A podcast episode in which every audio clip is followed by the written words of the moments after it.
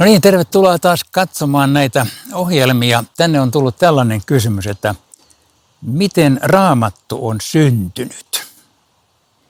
Joo, se on vähän monimutkaisempi juttu selittää, mutta selitetäänpäs lyhyesti.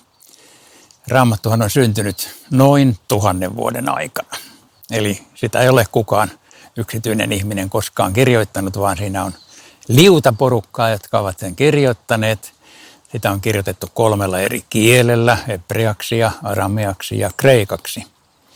Ja kauhean erilaisissa olosuhteissa ja eri, erilaiset ihmiset ovat sitä kirjoittaneet. Ne ovat kirjoittaneet siis alkaen sieltä kolmen tuhannen vuoden takaa. Ne ovat kirjoittaneet historian kirjoitusta, ne ovat kirjoittaneet runoutta, lauluja, ne ovat kirjoittaneet uskostansa – ja sitten siellä on kirjoituksia, joissa, joissa profeetta julistaa kansalle, että sen pitäisi tehdä parannus synneistänsä. Ja myöskin julistetaan, että vanhassa testamentissa, että kerran tulee Messias, joka, jonka Jumala lähettää maailman vapahtajaksi. Tällaisia asioita muun muassa. Miten se on syntynyt? Ihmiset ovat kirjoittaneet uskosta Jumalaan. Meidän uskomme mukaan pyhä henki on ohjannut raamatun kirjoittamisprosessin. Niin, että kaikki mitä siinä kirjassa on, niin se on Jumalan hengen ohjauksesta syntynyt.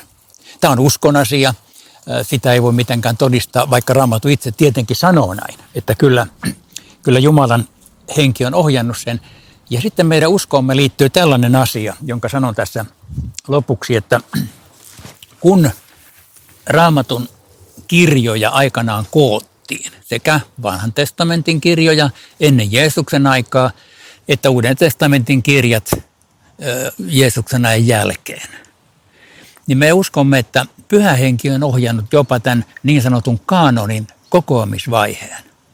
Niin, että meillä on juuri sellainen raamattu, jonka Jumala on halunnut meille antaa. Sieltä ei ole jäänyt mitään pois, eikä sinne ole mitään väärää tullut.